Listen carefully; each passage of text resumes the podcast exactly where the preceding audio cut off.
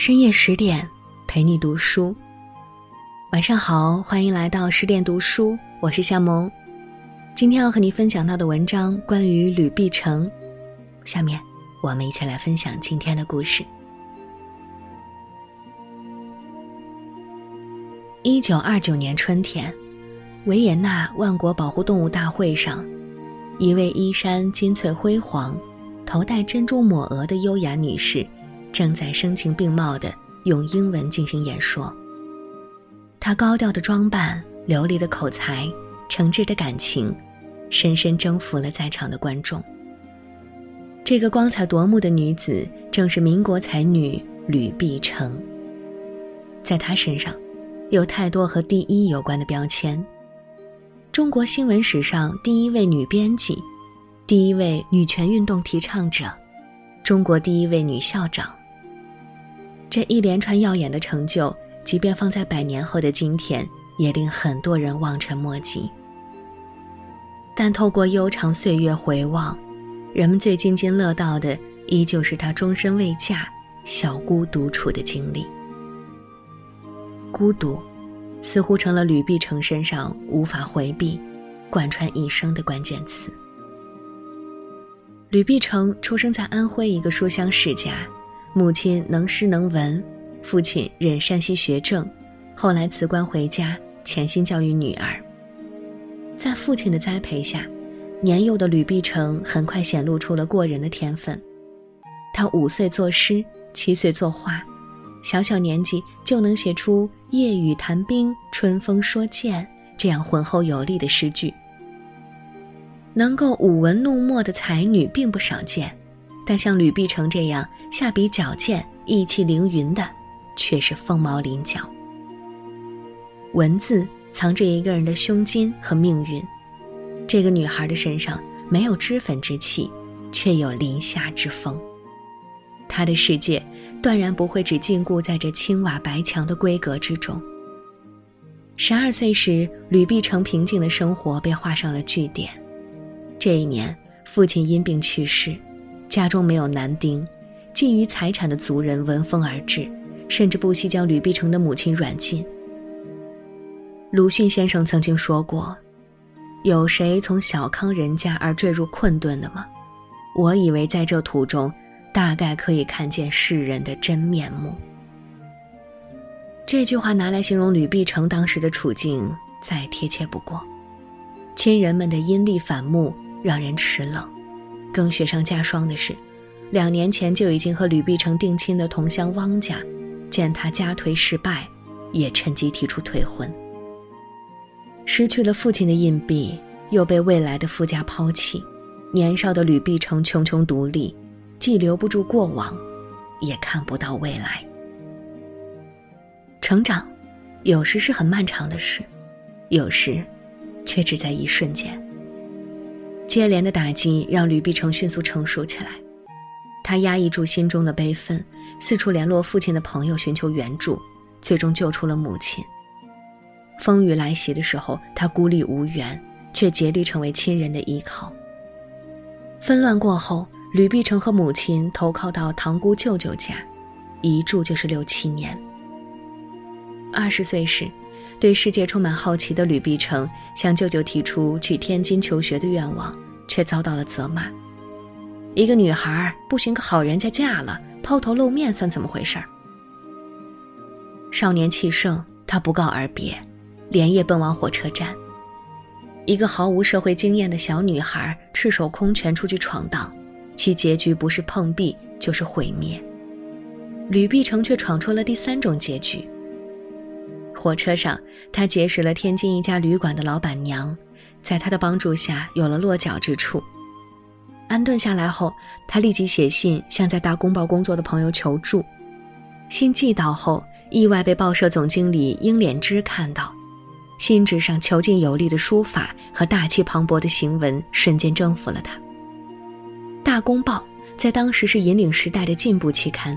英莲之敏锐地意识到，这个敢于冲破藩篱又才华横溢的女孩，正是报社渴求的人才。他立刻上门邀请吕碧城来报社做编辑。加入报社的吕碧城如鱼得水，他自身的经历和娴熟的文笔相得益彰，汇成一篇篇倡导女子解放的文章。这些开阔激昂的文字，精准地戳中了时代的痛点，引发了人们的共鸣。吕碧城很快声名远播。凭着一支利笔，吕碧城飞升京津两地，时人用“降为独庸人争羡，到处闲推吕碧城”形象地描述了这一盛景。不久后，袁世凯准备兴办北洋女子公学，便找来风头正劲的吕碧城担任教习。两年后，吕碧城因为能力出众，被任命为校长。此时，吕碧城只有二十三岁，人生刚刚起步，却早早将美貌、才华、名气、地位这些世人艳羡的东西尽数收编。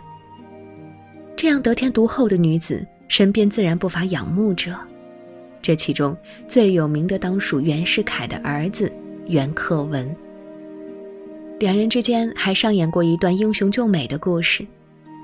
吕碧城和革命家秋瑾一度曾为挚友，秋瑾被杀害后，有人翻出他们互通的书信，企图以同党的名义逮捕吕碧城。袁克文一听到风声，马上找到了父亲。袁世凯笑言：“若有信件交往便是叛徒，那我不也是叛徒了？”轻轻一句话，将罪名洗脱。吕碧城得以化险为夷。除去救命之恩，袁克文本人也是诗书风流的翩翩公子，在世人眼中，他们堪称良配。但吕碧城却异常的冷静和清醒，只和他以文会友。面对旁人的热心撮合，他说：“原属公子哥，只许在欢场中微红衣翠耳。”此言非虚。袁克文风流倜傥，妻妾成群，这和思想超前、一贯主张男女平等的吕碧城可以说是背道而驰。两人如果真的走到一起，世间也只会徒增一对怨侣。抱着宁缺毋滥的心态，吕碧城拒绝了很多追求者。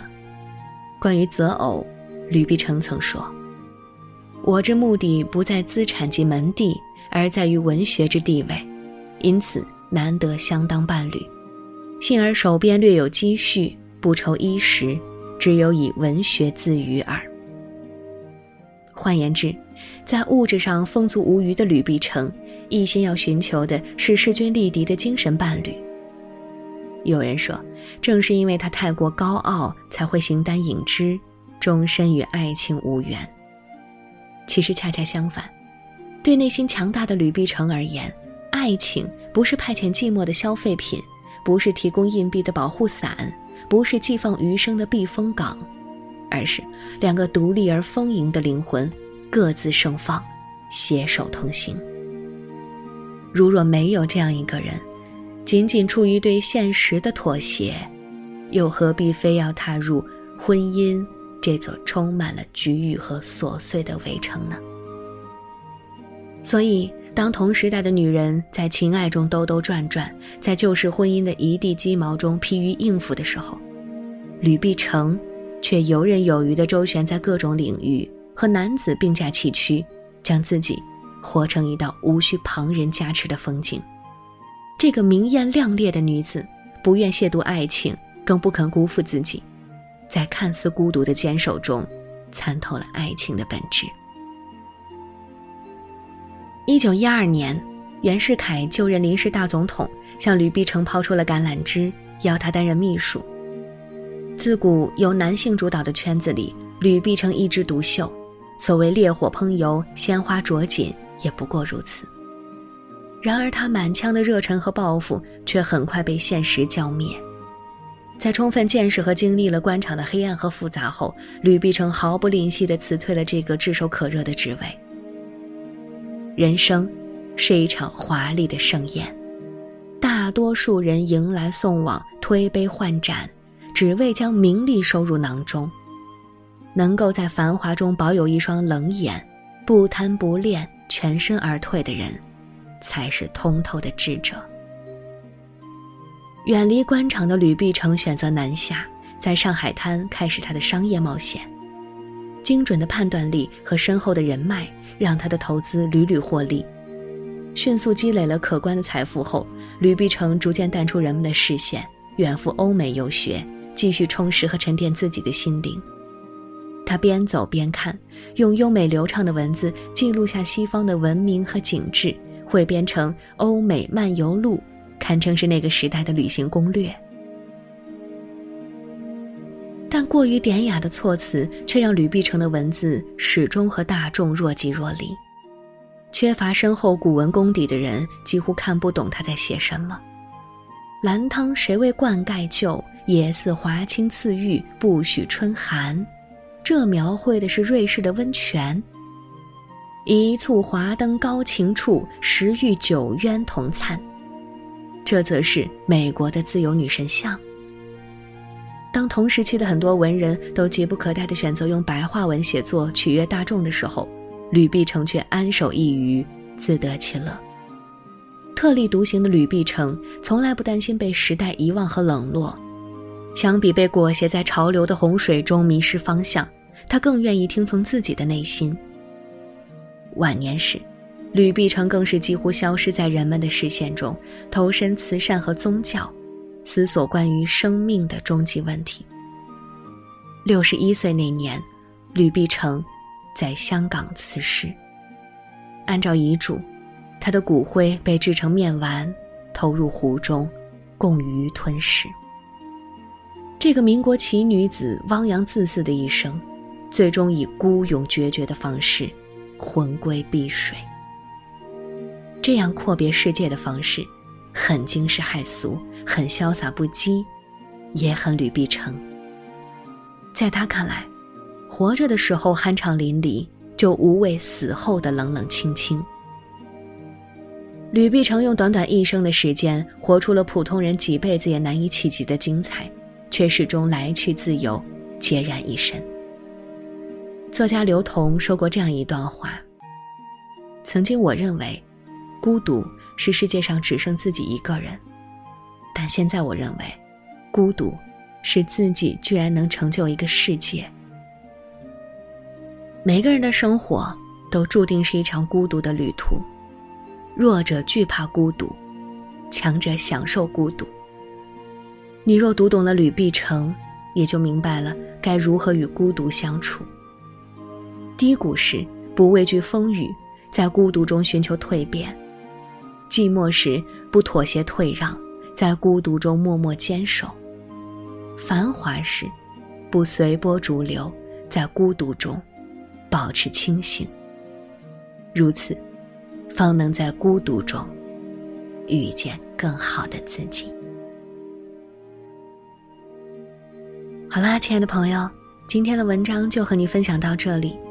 更多美文，请继续关注十点读书，也欢迎把我们推荐给你的朋友和家人，一起在阅读里成为更好的自己。